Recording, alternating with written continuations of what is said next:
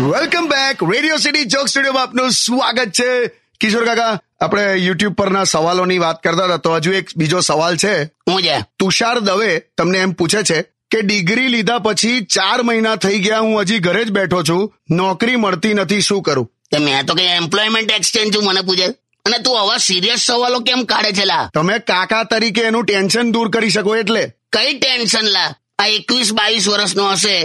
તેની પાસે નોકરી નહીં છોકરી નહીં પૈસો નહીં ઘરે બેઠો છે. આના જેવી જલસાવાળી લાઈફ નહીં લા. લોકો પડાપડી કરે આવું જીવવા માટે. બોલ. એક કામ કર તું તુષાર તું લગન કરી નાખ. કેમ? આટલું ભણ્યા પછી એને નોકરી મળી નહીં. પણ છોકરી જોવા જશે ત્યારે આ ડિગ્રી કામ લાગશે એને એમ. સમજો તું ક્વોલિફિકેશન બતાડીશ ને. આવું કેવું સોલ્યુશન આપો છે એને?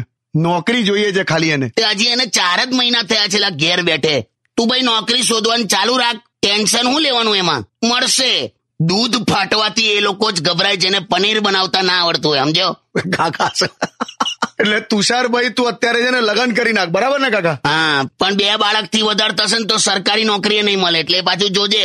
તમે એને સોલ્યુશન આપતા આપતા બે નવા ટેન્શન હાલ દીધા. ના તો કીધું એમ. રાચો યાર.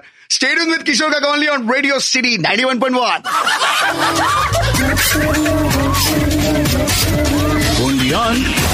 break